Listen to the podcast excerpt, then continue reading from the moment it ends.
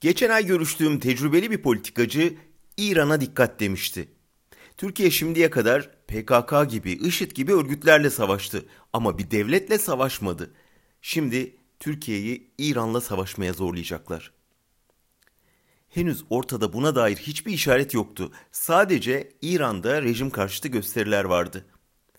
İran'ın en etkili askeri figürü olan Süleymani'nin Trump'ın emriyle öldürülmesi bu öngörüyü doğruladı.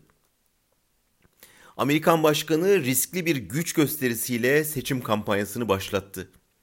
Ancak kendisine seçim kazandırabilecek bu kanlı adımla sadece Süleymani'nin konvoyunu değil, dünya güvenliğini de bombaladı.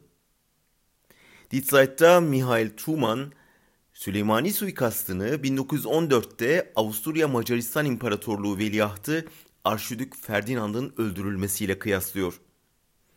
O suikastın bir dünya savaşını tetiklediği hatırlanırsa Trump'ın neye kalkıştığı daha iyi anlaşılır. Yorumcular daha önceki Amerikan başkanlarının Süleymani'yi öldürtme fırsatını defalarca yakaladığı halde muhtemel sonuçlarından kaçınmak için bunu göze almadığını belirtiyor.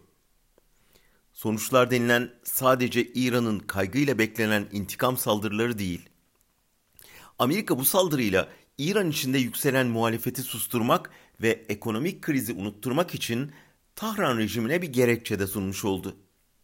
Ayrıca IŞİD ve Hizbullah gibi iki düşmanını da Amerikan karşıtlığında buluşturdu.